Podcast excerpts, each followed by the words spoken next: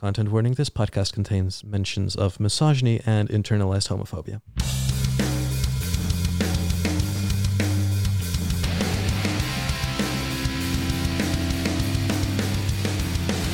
Hi everyone, my name is Hannah, pronouns they, them, and you're listening to another episode of Queer Sounds. Um, before we dive into show into the show, I uh, like to draw your attention to the Patreon page, patreon.com slash queer sounds. Um, you can get stickers there. Um, as soon as I get enough people subscribed there, I will start making some bonus ec- episodes because I'd like more than one person to hear them. And most importantly, um, from a specific tier, you can pick what songs we're going to play and have us, uh, being me and my guests, react live on air. Um, with that out of the way, I'd like to uh, draw your attention to my guest for today, Vera Simons, um, from 3FM, the Dutch radio station, probably comparable to uh, BBC Radio 1, uh, Triple J in Australia, um, Udrai if you're from Austria. I don't know how that's, um, you know, there's a specific brand of radio stations that just play pop music but aren't afraid to dive into some more unknown um, new upcoming artists. And I'm kind of wondering um, to to start off with a question right away, Vera. Um, mm-hmm. The US equivalent of 3FM, would you say that's KEXP? Oh, that would be really nice. I would totally agree with that. Why do you think that? Because it makes sense to me because they've got some specific brand of yeah online presentation and uh, some kind of image with uh, live music, yeah. always diving into some um, yeah. upcoming artists. Um, and yeah. I'd say you're doing the same thing. Would you agree? Well, thank you very much because I, hopefully I do. What I really like about KEXP is that when they're doing the sessions and I love them, they're always so um, real. You know, the host are their enthusiasm. I truly believe what they're saying, what they're recommending me, and if the band is invited, I feel like it's you know a, a safe and nice place to be. I'd say, and I I'm hoping to create the same um, uh, space in the Netherlands, which is of course difficult at this time. But when I'm allowed to invite some people and we can do a session, KEXP is of course a very good example. Yeah. Um, just for those um, unaware, um, how about you introduce yourself a little bit because you know we started talking about all of that stuff right away, but I'm I can only imagine people don't have an idea that who who we're talking to. Yeah. Uh, so my name is Vera Simons, and I'm hosting a radio show at 3FM, as you mentioned, the Dutch radio station, on Saturday and Sunday evenings from uh, 7 to 10 p.m. And uh, in my work, what I really hope to do is, you know, get people to hear the right new songs that I think they should listen to on that specific Saturday night, Sunday evening, you know, really right in the feels. I really love good old school um, radio. And um, besides that, I'm also hosting uh, a Dutch podcast, which is uh, the Lesbische Liga. I can better translate it as the les- Lesbian League or something like Lesbian that. League, yeah, that makes sense. Yeah, and uh, with a friend of mine, and we are actually um, looking into the representation of uh, women who love women and how they are shown on television, in series, in movies, in books, and um, I think those are the two, you know, work-related projects that I'm really excited about. And besides that, I live together with my girlfriend in Amsterdam, and um, um, I'm I'm happy to be able to go to the studio twice a week um, during this crazy lockdown time. So um, yeah, that's it for now, I guess. Just for the record, what are your pronouns? Uh, she, her. Yes. Got it. Um, so, is there on your work a specific track you feel like you really had to rally for uh, and then turned out successful? Um, h- how do you mean that, that that question? Like, well, um, you know, obviously you've got a whole team selecting the music for your show. Um, is there a song that you kind of fell in love with, and you know the the team behind you, the editing room, was just kind of like hesitant to actually give it some radio play, but you really yeah. fought for it, you really rallied for it, and it did get some airplay and you turned out victorious yeah. because the audience t- loved it as well. Yeah, and that's always a difficult question because I feel like if you're like a radio host or a TV host and um, I, would like to talk about like new music I discovered, but I don't want to be like, yeah, it's you know uh, all because of me. So I, I, I really don't want to you know give myself too much credit. But I remember when I started in um, you know making radio, you start at the night shifts uh, between two and four, and you have you know a, a small amount of you know free choices that you really get to play because you know you have to work for it. So you start with uh, um, of course, a lot of um, possibilities and freedom and creativity. But you know, as you mentioned, you really sometimes have to stand for some tracks. And I personally remember, I think the, the best example is Girl in Red. Um, I started, you know, she had some songs on SoundCloud and Spotify, and I was just playing it on the radio. And I, I remember a colleague at that time, he was like, "No, it's not a hit." And I'm like, yeah, I don't mind if it's not a radio hit. I just feel like um, I want to play that song because I also um, experienced when a lot of things that I played on the radio that were, you know, really in my heart, the early first songs of Billie Eilish, people that reacted to it were exactly the kind of, you know, persons, people, listeners that I wanted to have a conversation with. So, um, I yeah I, I, kept playing it, and she performed at the the showcase festival Eurosonic Noorderslag I think two years ago from now, and it was who still. Who are we talking I was, about? Girl in Red or Billie Eilish? Girl in Red, yeah, Girl in Red, um, because Billie is American, and then she's not allowed because it's you know European um, showcase festival, and um, going strong, going strong. But now finally, uh, her previous single made it to you know uh, the evening playlist of 3FM a couple of weeks ago. And uh, that felt you know like yeah victory. Also the the alternative site station like the online only things right? Yeah yeah yeah. On the 3fm alternative yes. Yeah um i remember seeing girl in red live at the the lowlands festival a couple of summers ago it was fun yeah, and what did you think of it? Because the time slot, she was like the first to perform that day. Yeah, she was like the day opener, but that's I felt like mm-hmm. obviously mm-hmm. the, that's the right spot for her because you know there was a limited crowd there. Um, yeah. And I really felt like she struck the right chord there. Obviously, there is some some progress to be made when it comes to stage presence and um, um, the the the show aspect of it all. But you know what else to expect mm-hmm. from like a, a bedroom singer songwriter uh, like like she is. But um, there was a really fun distinction when it came to the audience there.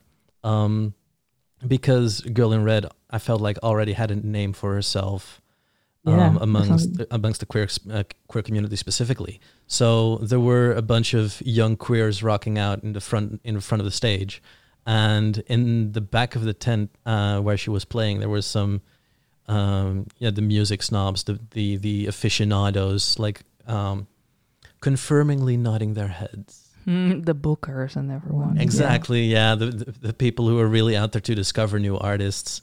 Um, but from new artists, I guess we should uh, look back a little bit, drawing, yeah. um, actually get some music going on here.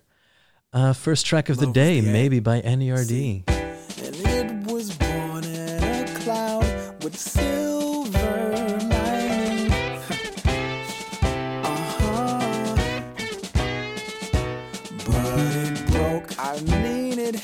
on the ground. So time flew right by me.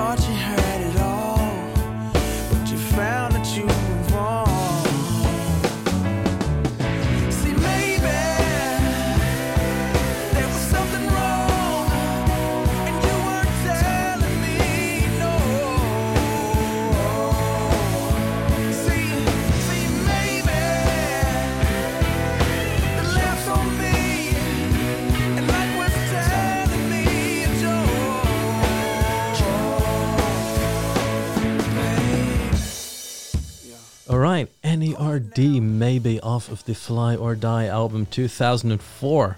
Um, I can only imagine you, Vera. You're probably you're about my age, right? Um, so being like 10 years old, hooked on the radio, listening to stuff like this, is that is that the image Yeah. I'm supposed to be imagining here?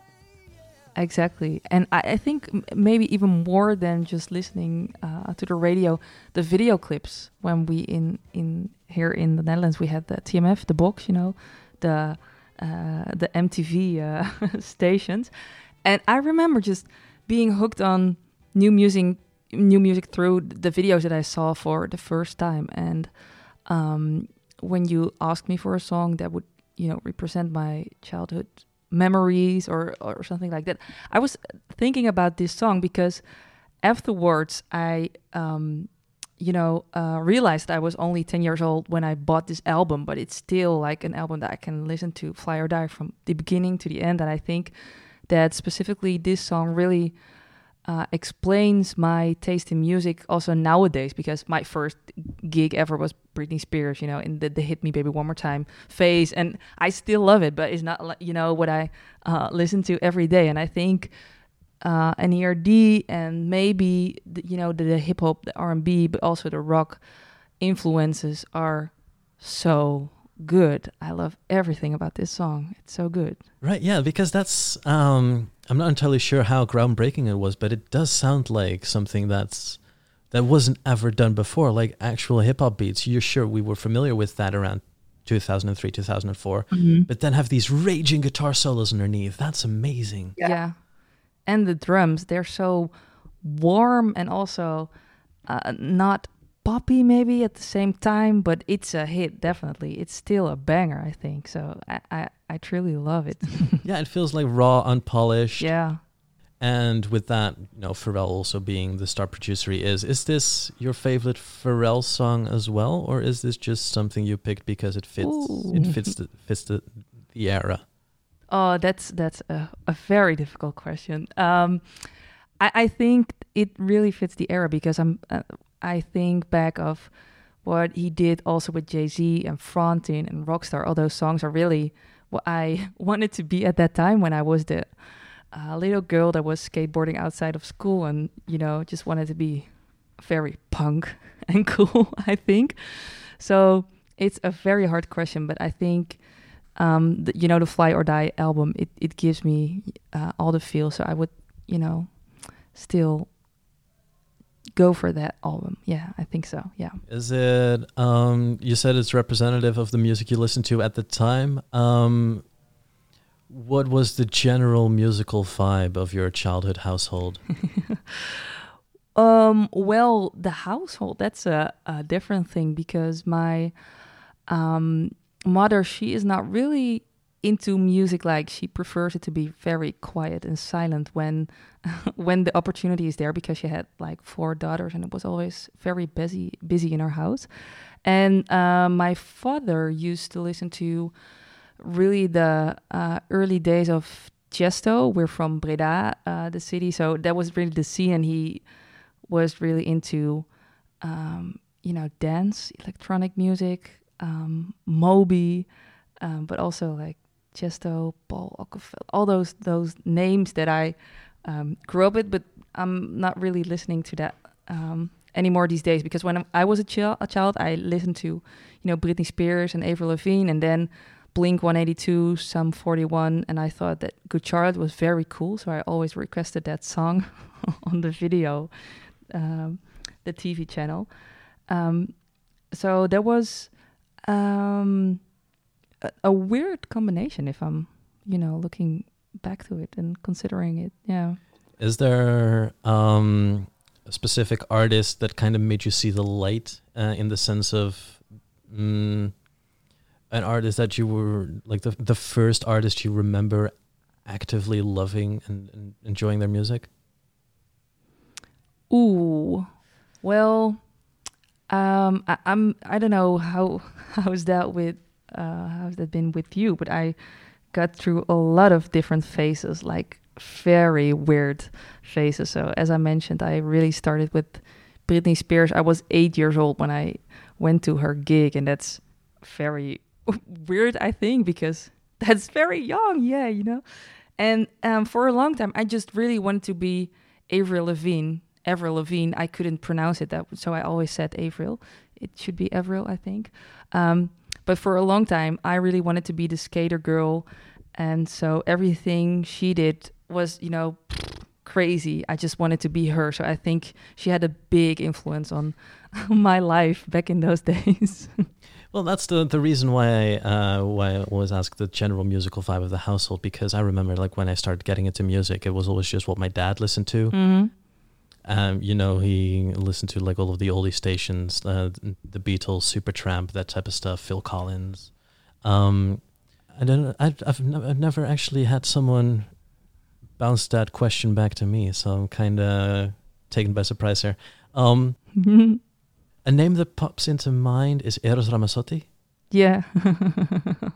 Um, I actually, I've actually went uh, when my dad turned fifty. He was playing Ziggo Dome, so um, me and him we went see Eros Ramazzotti live in in Amsterdam, which was it, it's a fond memory. It's a fond memory.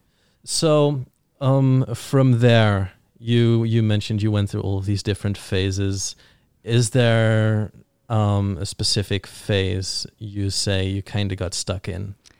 Um, I think so. When I was uh, about 15, 16 years old, I uh, went to high school and I had, you know, great friends around me. We had a nice f- group of friends, and um, I think we, we did share th- the same taste in music in some bands and artists, but I was really addicted to uh, the radio station, uh, specifically 3FM back in those days. And they were playing, you know, it started with bands like I think The Kooks and those kind of, you know, indie bands, Noah and the Whale. But later on, I um, my musical uh, my taste really shifted towards the National Arcade Fire, those kind of bands. And uh, while I was going to high school in Breda, um, my life felt uh, I don't know how to explain it, but you know, so small. Um, I got to the same concert venue, and I I felt like I, I mm, wanted to explore more. So I um, really uh, I got in touch with a lot of great people through Twitter, which um, if I'm looking back was a little bit weird because I was only 15 or 16 years old, and I uh, was meeting with a lot of people in real life, and I didn't tell my mom, and um, it could have go uh, you know very wrong, but it didn't because it was the you know a, a tiny community. I think you could compare it to you know MySpace, the, the people that um, we had. Yeah, we had things with music in common, and um, one of the first friends that I met, uh, Linda, we.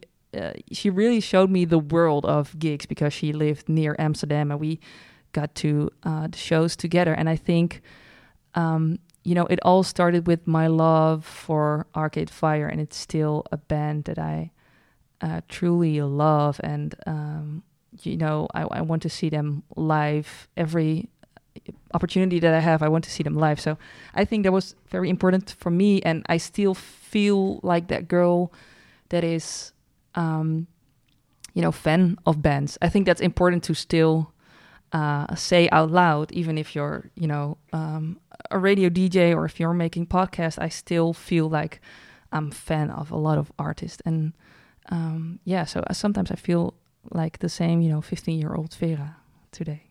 That's actually something that could be um, quite interesting in the sense that um, a lot of young girls specifically get shunned for liking a specific artist.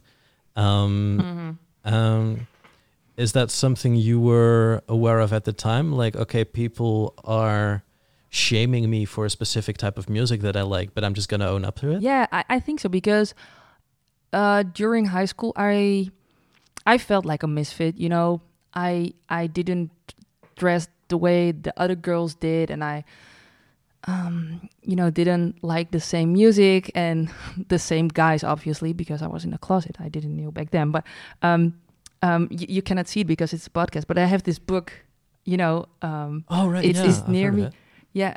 Have you heard about the book? It's from uh, Hannah Ewens. It's called Fangirls, and I think that's one of the best books to um, give to people and tell them to read it because it's it's all about um, as you mentioned being a fan being a fangirl and one of the first things that's in the book is like um, suggestion replace the word fangirl with expert and see what happens and that's something i think that's very um, important because you know um, it's always about oh the girls on you know close to the stage yelling and being crazy woo woo woo.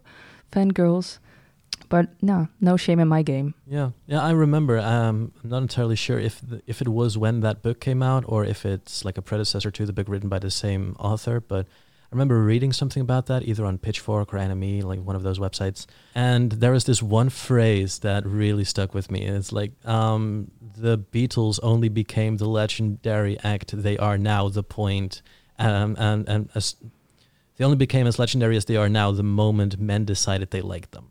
yeah Yeah, that's just yeah a lot of misogyny written um, all over music history. Yeah, yeah, and, and and yeah, what what you say that's so important because you know media or pop journalists they tend to um, look at some artists or some groups like hmm, for, for example the Taylor Swift album. I really was laughing out loud when some people from you know the Dutch music platform 3voor12 were like, oh, I, I uh, yeah, I'm finally you know becoming a fan. Only because she's working together with, you know, Bon Iver Right, And, yeah, and uh, Aaron Dessner and all Aaron those from- names. from the National, yeah. So now when she's in a, you know, a cabin in the woods with older, um, crying singer songwriter kind of people, now I don't know. You know, let's be real. Um, I personally got into Taylor Swift around her 1989 Mhm. album. I, I I feel like before that, if you listen to it with hindsight, she's pulling the exact same tricks. Yeah, yeah, and and she's a phenomenal artist. So yeah, Yeah. Um, how about we get into the second track of the day? Our Yeah. queer artist of the week is Arlo Parks. I had a dream we kissed and it was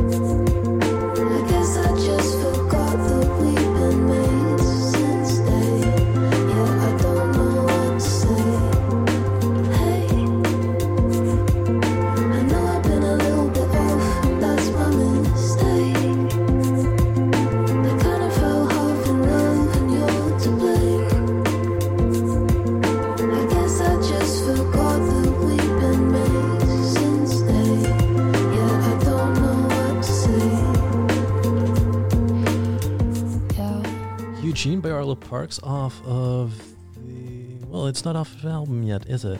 no, there's not an album yet. Um, no. Do you know when it's coming out? Because Um, I'm it not was sure. it was supposed to release earlier this year and then they postponed it. I right? yeah, I thought so. I think maybe she postponed some stuff. I'm not sure. Sorry. Yeah, no.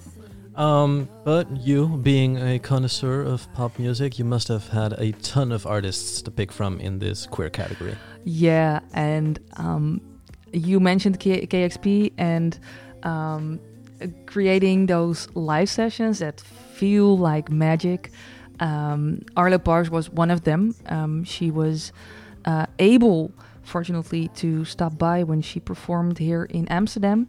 Um, so you know, when it's not an official official promo day, we just had a little amount of time and she was sound checking and I was together with the technical engineer listening to the sound check and we were looking at each- other like this is special this is so um, special what she is doing. And um, afterwards, I was able to have a, a, a small interview with her and ask her some questions. And I just wanted to talk with her about this song because it feels so refreshing for me still um, to hear someone, um, in her case, uh, I think she identifies herself as queer, as a queer person, uh, sing about a girl. Um, and the jealousy, I always love when people are singing about being jealous because I, you know, I can totally imagine w- what this feels like. And I'm always like, oh, yeah, finally someone who stands up and, you know, says what it is. And um, so there are, yeah, a lot of artists to, to choose from. But I was thinking, what was someone that really um, made a great impression on me um, also with the live performance and that was definitely Arlo Parks and her voice and the band everything yeah Yeah, it sounds really calm and soothing. Um, but you know, like they put out, you know, like like you mentioned, talking about um, jealousy. You know, talking so sweetly about something that can actually be so toxic. That's the contradictory, yeah, the, con- the contradiction in there. That's that's yeah intriguing. Yeah But from there, um, with uh, now that you've got the chance, do you want to shout out some other artists, some other queer artists people definitely should check out?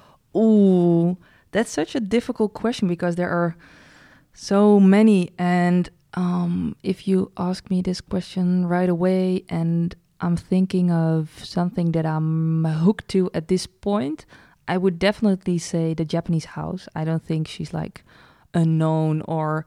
Um, you know, uh, she she got a, a- shitload of plays. I think nowadays on on Spotify, but um, I'm I'm hooked to her EP, and you know, when I'm just thinking out loud, is also about a heartbreak with another artist, Marika Hackman. I'm not sure if the name says something to you. Also a queer singer, and um, you know, you get me right away when you're talking about you know a breakup between two girls. I want to hear everything about it. I think so. So I would go for the Japanese house for now. I think the Japanese house also falls into the same category of an artist that was previously kind of pushed to the side, and it's like, oh, that's just another Mm. Matt Healy side project because album of the 1975, and now all of a sudden gets taken seriously because she's gotten collab with with Justin Vernon. There he is, Bon Iver again. We were talking about Taylor Swift, but now we're It's there's a Yeah. pattern here. Um, yeah. Oh, that's true. Yeah, yeah. Uh, let's. I, I had a question in mind just now, but it it, it kind of.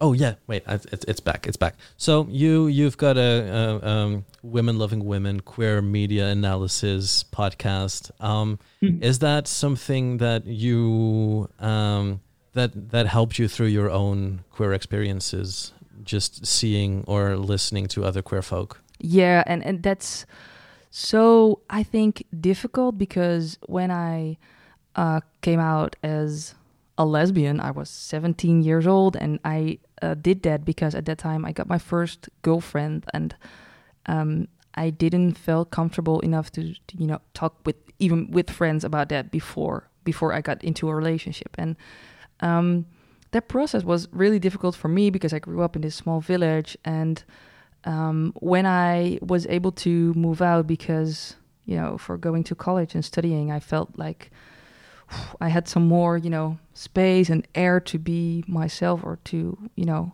find out who I was actually.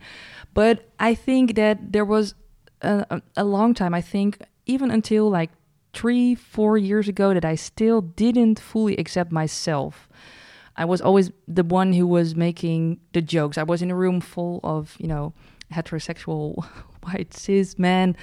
And when there was something about, you know, yeah, gay-ish or or lesbians, I was always the first one that would come with, you know, very uh, rude jokes or something about myself.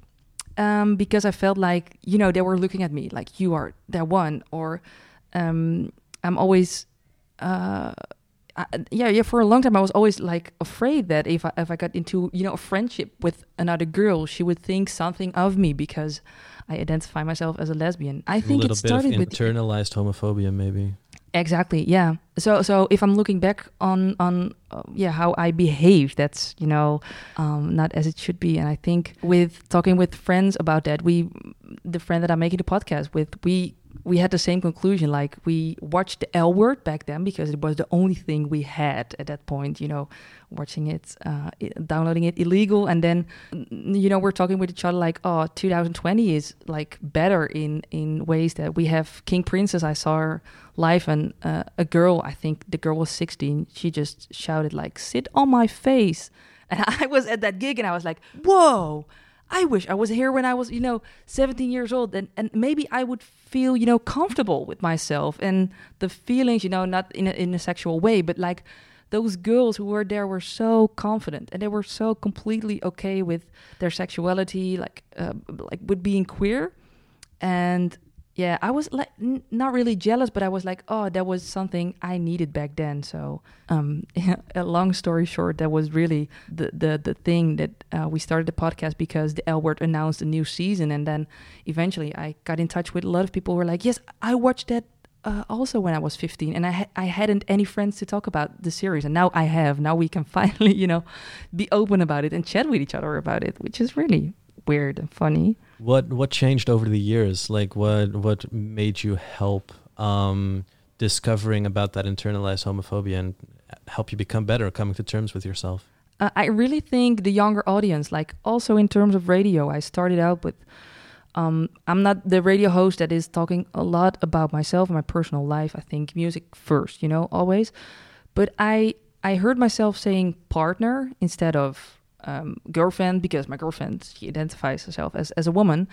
But I was, you know, being vague about it. I didn't want to say that I'm not a heterosexual woman, and uh, I- was thinking on a day like when I was listening to you know this radio station when I was 16 there was also this uh, lesbian radio DJ Claudia de Breij and um, I was like oh that really helped me that there was someone who was visible and she didn't hide it so I I thought I shouldn't be hiding it too and I got I still get so so many great responses when I'm playing, for example, Girl in Red. Um, I, I recently got a tweet from a girl. She was like, "Whoa! Every Saturday when I'm in the radio, when I'm in the car for just 15 minutes, Vera Simons is playing. You know, two or three queer artists in a couple of minutes. That's that's phenomenal. So, uh, and, and I still feel like the confidence of I think mostly younger people online and um, that they are seeing it. You know, they're they're hearing what I'm doing, and that's really what's um,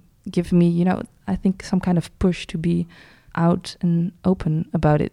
Do you are um, actually put in the extra effort to, to to play more queer artists than other people might play? Yeah, yeah, yeah, yeah, and also with um, the opportunities opportunities to have in- interviews with people nowadays through Zoom, of course. Um, we talked about the Japanese house, but also Girl in Red and Romy from the the XX, who also released a single. I'm speaking to her tomorrow, and in an interview, she also stated like, uh, "I finally put out a song that is me singing about another girl," and uh, I I really want to have those conversations because I um, I feel like if you're getting the opportunity to have this platform in you know my case a radio show and uh, a video channel that people you know see on um, national radio i feel like i should you know take that chance and um, give the content that i uh, yeah i also needed when i was 16 17 years old Yeah, that's um, that's a common trope, isn't it? Like really trying to put the media content out there that you wish you had when you were Mhm. you were younger. Yeah, that's Yeah. exactly why this podcast exists as well. uh-huh Um, I can imagine you got a lot of pushback from it as well. Like there must be some homophobic listener who's Yeah. like, "What, what, what's, what? Why is she trying to push this push this agenda?" yeah How do you deal with a, that? a lot and i i like i'm not even reading like everything that's um being sent directly when being on air because it really affects my mood but i get a lot of messages from uh, mostly older men. They're like ah too bad you're a lesbian or you look good for a lesbian those kind of things and i um you know i, I actually if if if it would be possible i would call back every single person that sends something to me but it makes me just want to scream louder and louder actually yeah. yeah Men are horrible.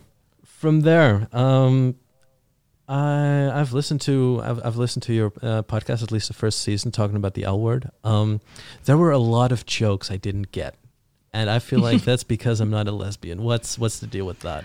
Let, let pull pull down the curtain a bit. Pull back the curtain. Yeah, that's so funny because you know my boss, he's uploading the podcast and he's like, yeah, um, because I'm now making it for 3FM. So my colleagues, my are listening and like, yeah, I don't understand it, but I think it's great. Yeah, I see people are listening to it, so that's funny. Um, but what we're, yeah, I think what we're trying to do in the podcast is all those stereotypes um, that people are, you know, content, Continuously. Continu- continuously, yeah. Um, throwing at um, lesbian girls. We just we're like talking about those uh, things with each other. That's funny because you know what they say um, about lesbians and what we also w- make fun of. For example, like how do you recognize a lesbian? Because of course it doesn't really exist, but we like to make jokes of what our own experiences are with it and what we can see uh, that we have in common, you know, as uh, lesbian girls. But of course, the L word, when the first seasons came out like years and years ago, it was also, you know, a bit of a soapy uh, see. It was really, uh, there was a lot of drama. So uh, we tend to take that element and, you know, uh, zoom in on drama, drama, drama, because that's what they say about lesbians. There's always drama, and there's always, you know, an ex involved, and uh, etc. etc. Yeah, that's something that's really empowering in it. Just take the stereotypes, run with it, and own up to it. exactly. Yeah, yeah. We th- I I said something about the jokes that I made in situation, but I still have to do it with colleagues They get a you know they become a little bit awkward when you do that and i love that you know just um, saying what i think they are maybe thinking and then out loud right, yeah, and then hinting at something because you know they Uh-huh. want to make a certain remark, and then yeah kind of yeah yeah yeah It's like when you- when you feel a specific type of tension, thinking, I know you want to make a joke, but you know it's Mhm. not PC to make that joke, so I'm gonna make it instead. yeah yeah exactly i love that All right. Um, you briefly mentioned King Princess just now. I think it's about time we go and actually play that track. Although I don't think my audience is unfamiliar with this one. yeah 1950. Here we go. I hate it when dudes try to chase me. But I love it when you try to save me, cause I'm just a lady. I love it when we play 1950. It's so cold that your stare's about to kill me. I'm surprised when you kiss me.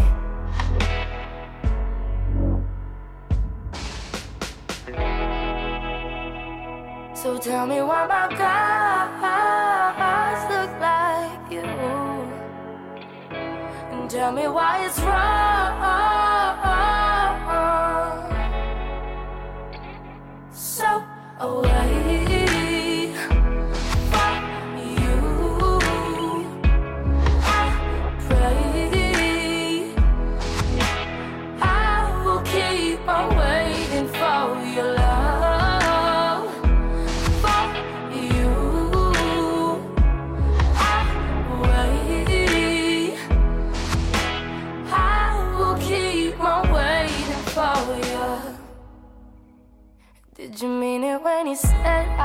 Pretty?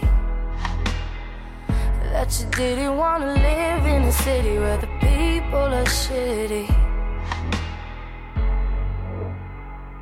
I like it when we play 1950. So bold, make make 'em know that you're with me. Stone cold, will you miss me? So tell me why my guys look like you. And tell me why it's wrong.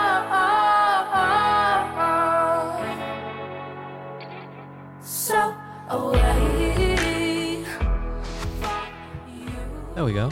Um, King Princess, 1950. Um, there is an album of this one, Cheap Queen, released 2019. Um, I haven't listened to the entire album. I feel like I should. Um, You should. So you put this one in the category best um, concert experience. Bring me there. I, I think I uh, already revealed uh, too much when I was talking about the gig.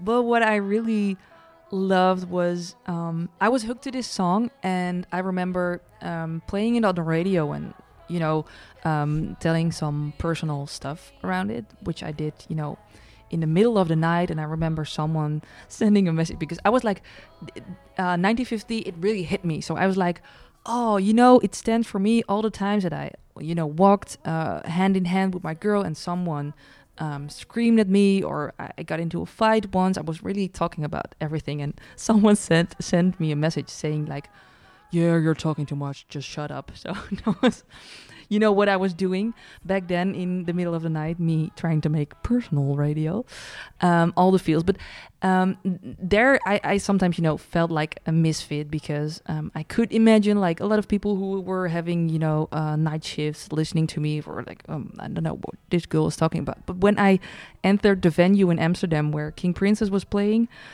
um, there were so many young people, young queer people around, and everyone was so extremely confident. Like what I mentioned, what I um, uh, didn't had back then, and I was I, I was not expecting that for some reason because I also had my you know safe space online on Tumblr back in the days and maybe on Twitter, but not out there. I I was not going to queer or gay or lesbian concerts uh, ever before. I think I I didn't really get to those kind of shows maybe.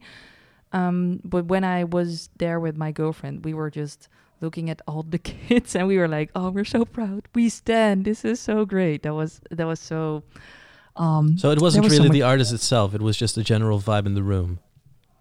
Exactly. It started with the vibe in the room, and I was um, really into King Princess at that point. She had a couple of songs out, and the band back then was not, you know, I, I think it was one of their first shows. They were not like ecstatic um, um, with their live performance, which they are nowadays, I think.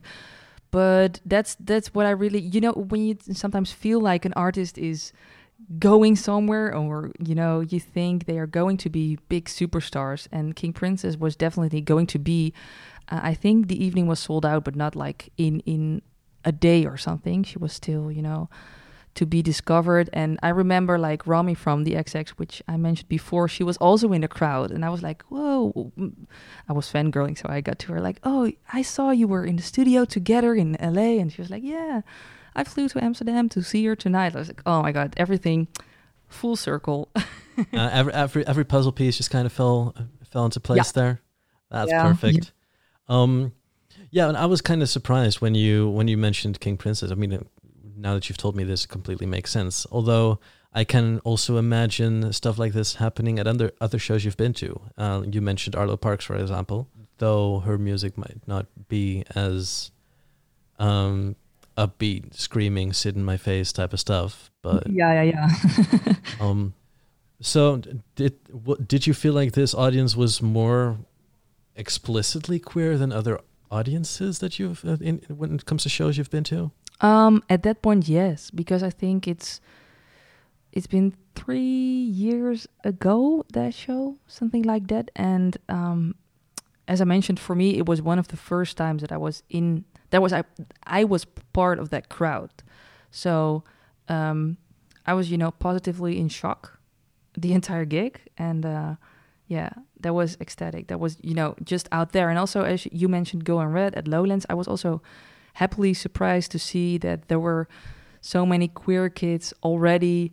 Uh, of course, they had to buy a ticket for the entire festival weekend, so uh, sometimes you tend to think are you know where are the queer people but they were definitely there and that was also the case with king princess yeah Um, what did you use as a public safe space as a substitute? Was was there if there was any at all? uh, you mean like when i was um at, at, at For example, like um, you couldn't find a queer safe space in a concert uh, environment, so hmm, in a clubbing environment instead, or just staying at home with friends? I don't know. Yeah, I think um, w- one of the first friends that I'm, I I made back then, um, when eventually one of the girls turned out uh, as as my girlfriend back then, uh, now my ex. Um, we were just watching the hour together with four girls, and that felt, you know, uh, safe. But I didn't really go to clubs or parties. Um, nowadays, I do, uh, besides Corona, and I feel comfortable. But for a long time, I couldn't find the right places to be because um, you also, I lived in, in Tilburg and you had uh, Roze Maandag, you know, some kind of local gay pride thing th- that day. And I was there and I felt, you know, I didn't felt like I belonged there. So for a long time, I didn't had that kind of space. I really think it's just, it's something of the last four years or something. And I'm already 27, so that's very sad. But yeah. Yeah, the the the the the Roze Maandag, the Pink Monday thing. I've, um, I mean, whoever finds pride in it, like, go for it and enjoy it. But I really felt some sense of mockery. Um, that that might Yeah. just be me though. Um, they have a theme like I, once i was there the theme was gay for a day well that says enough i think That's problematic though, because I feel like that invites a Yeah. lot of tourism and and invites people to be a living stereotype. Maybe no. Mhm. Um, Probably, yeah cishet I would- people walking around there actively flaunting as some kind of caricature. hmm yeah so I, I i i didn't think back then that was it for me and i still feel like pink monday i do love amsterdam pride and specifically the um girl lesbian queer parties that they host i really love it but um tilburg was not for me Yeah. All right, but now, like you mentioned, you live in Amsterdam. I is there a how do, how do you experience living in a city that prides itself, no pun intended, in its in its um, queer space in, in its queer spaces? Well, uh, what I love, I think I should start with the house that I live in. Like, both my neighbors are gay, so I would never feel like um, that I would hide my uh, girlfriend and I, or that we would pretend like we're just friends. You know, sometimes you unfortunately have those situations where you try to be like, "Oh yeah, th- th- this is a friend." Um, and I, I truly feel like like I can be myself. Like I mentioned some of the parties during Pride, but every Sunday you could go to the Trut here. That's uh, an evening where uh, no cell phones, no cameras are allowed, so everyone is you know uh, able to chat with each other and to uh, really meet new people because that's also something difficult, right? I, I, I don't know about you, but when I'm going into nightlife and clubbing and at festivals, I'm having a great time just dancing, but I also love meeting new people and um, having conversations. And I feel like um, I have some places where I can go to and where I'm in Bar Buka, there is a lesbian bar. Um, yeah, I think I, I feel comfortable. I feel like at home in those kind of places. Yeah. I do feel like that's well, that's my experience anyway. Um, meeting new people is so anxiety inducing. Uh huh. Like- yeah. you can say the littlest thing, and before you know it, they turn out to be some kind of queerphobic asshole. Um, although coming from a non-binary perspective, um, I did like queer parties for the sake of trying out new names. It's like ah, whatever. I'm I'm never going to meet this person again. I'm just going to introduce myself with this random name what that I've been thinking about, see what's going on, and see if it fits. And um, you know, when I first started, this is actually something that I, I distinctly remembered is is um, uh, Pride a couple of years back. It must have been 2016, 2017. And I introduced myself with the name my parents gave me, and they looked at me like, like, who are you fooling, kid? That's that Oh, name does not suit you. You should try something else. And that's I don't want to say that was a life changing moment, but it, I do want to say like, yeah, why do I even use this name Uh-huh. still? And um, I mean, I haven't. It it would end expe- exactly the way I thought it'd go, and like I've never spoken to those people ever again. But they were right. Like it's meeting new people can be very helpful, as as as scary as it might be, and you know I have a hard time getting out of my comfort zone. That's why I'm sitting here s- hidden behind a microphone and a, and a, and a, and a screen. But yeah, yeah, yeah. Yeah, oh boy, I don't know. I don't know what to do with this information and these insights, but No, I think I, yeah, we love to hear it. And also, like the other way around, I can imagine myself. So, um, in a relationship for six years now, and before um, this relationship, I was also in a relationship. So, mm, it feels like I'm in a relationship the entire time. You know what they say about lesbians? It's all no. Um, but I, I, I never really had the uh, real life dating experience, as in me going to a strange woman or someone and being like, "Hey, how are you doing?" Because I would also uh, we, we talked about you know um, internal uh, homophobic thoughts, maybe. Like I would also feel always feel like, oh, either way, they're already in a relationship or they are not like uh, gay, queer, or whatever, and they feel like, "Ugh, go away! Oh, that's that's gross," you know. That is something that I found. Um, yeah, very scary. I would just go on, you know, Tinder. I guess no, Tinder's yeah, not that's a good place, right? would not would not recommend. Um, but then again, what other options are there? OkCupid maybe. I but then I don't I don't Oh. have much experience with dating apps because Mm. that that that's still meeting new people. I don't feel like actively looking for things. That's Yeah. uh-huh. wasted effort. yeah. Then it is. Yeah. True. Also, I just don't like the concept of it. Like, Just swiping through pictures. well, no, not not even that. I don't mind the swiping through pictures. I mean, th- it's just that those apps are designed to be not helpful.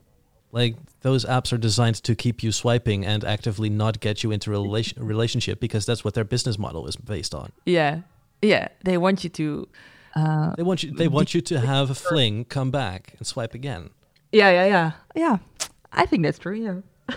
Yeah, so th- th- that's a brief sidestep into dating apps that I did not expect. Um, let's, uh, time's flying by. Let's get the last track of the day going. 070, 070, how do you, uh, what's the, what's, Yeah. 070 shake. Yeah. That's it. Yeah.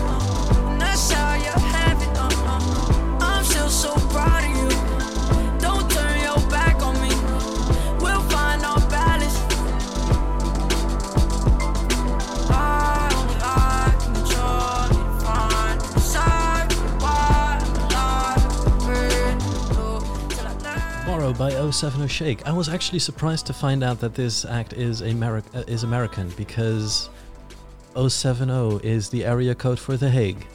Um, That's true. Yeah.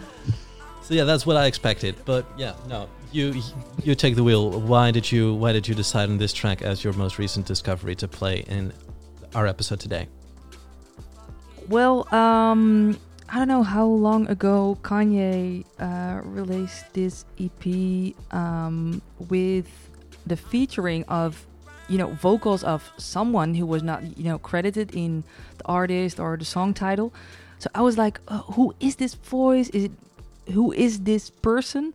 And and I found out it was 070 Shake, and I was immediately hooked on everything um, she does, all the music she makes. Um, at this point in um, my life or my mood, most of the time is uh, female fronted hip hop because it gives me um, a lot of confidence. Um, al- al- also listening to Tkay Maidza, who uh, released a really great album, and um, 070 Shake, her music is not, you know, that uh, new for me, but I choose this specific song because it, it has everything. I love the entire vibe of it. And I found out when I went to a gig that she is also a queer person. I didn't know that.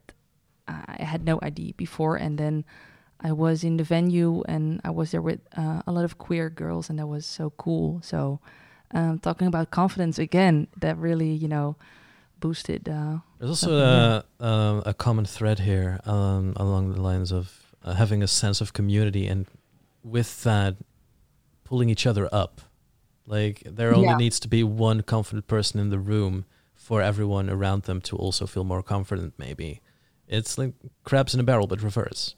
totally agree yeah and and i really love it when you're completely hooked to uh, in this case a voice that i heard for the first time and i was just listening to the music and i had no idea who was behind it. And then when you get to uh, in this case the live experience and you're so you know surprised with the energy the warmth the feeling and um, yeah it, it, it sounds so cliche but it really felt like a gig a place where everyone could be themselves. And um, so it was refreshing to see a girl front stage and two you know very tough guys who were basically just her roadies just filming her and stuff i was like yeah go girl so that was so cool Also like fun to stick it to the system. Like whenever whenever a band enters a venue and the girl gets stopped, like are you with the band or are you just just a merge girl or I, I don't know. I get it when I DJ, you know, in venues. They're like uh, asking my my male friends if I'm their uh, assistant. That really happened to me, like the assistant of the DJ, or oh, yeah, crazy. Uh, that's so backwards. Before we um, before we sign off, do you have any any loose thoughts, something to plug, um, something you would like to share? Um, like um, what I wanted. No, I think if someone is listening and maybe is feeling the same way as I did when I was 15, 16, you know, stuck in the closet, and I really felt like there was no one uh, like me around.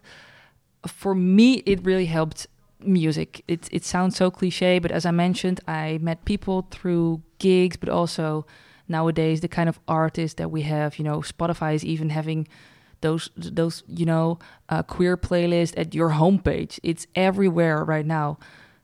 So I would really say that um, don't be too shy if you're you know into an artist and you see like they're coming to a place near you. Just just go there, and I think you will be maybe overwhelmed. You'll be surprised that there are more people just like you and.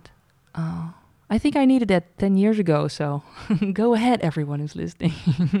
Yeah, that's also a fun thing that I found out, like how niche those playlists can be. Like, obviously, you've got your standard queer party banger playlists, but one of my favorites now is the queer composers.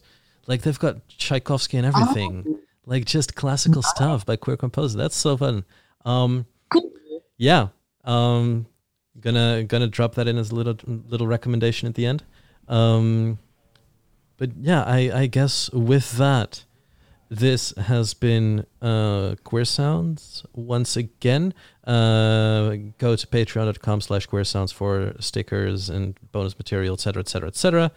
You can get in touch through our socials. That's Twitter, that's Instagram at Queer Sounds Pod. Um, let's see. Yeah, let, just get in touch. Come and have fun there. Um, I announced an album of the week on on on Queer Sounds Twitter, um, which is mostly just an insight into my personal music taste. If that's something you might be interested in. Um, also, if you like the show and you don't want to support financially, tell a friend.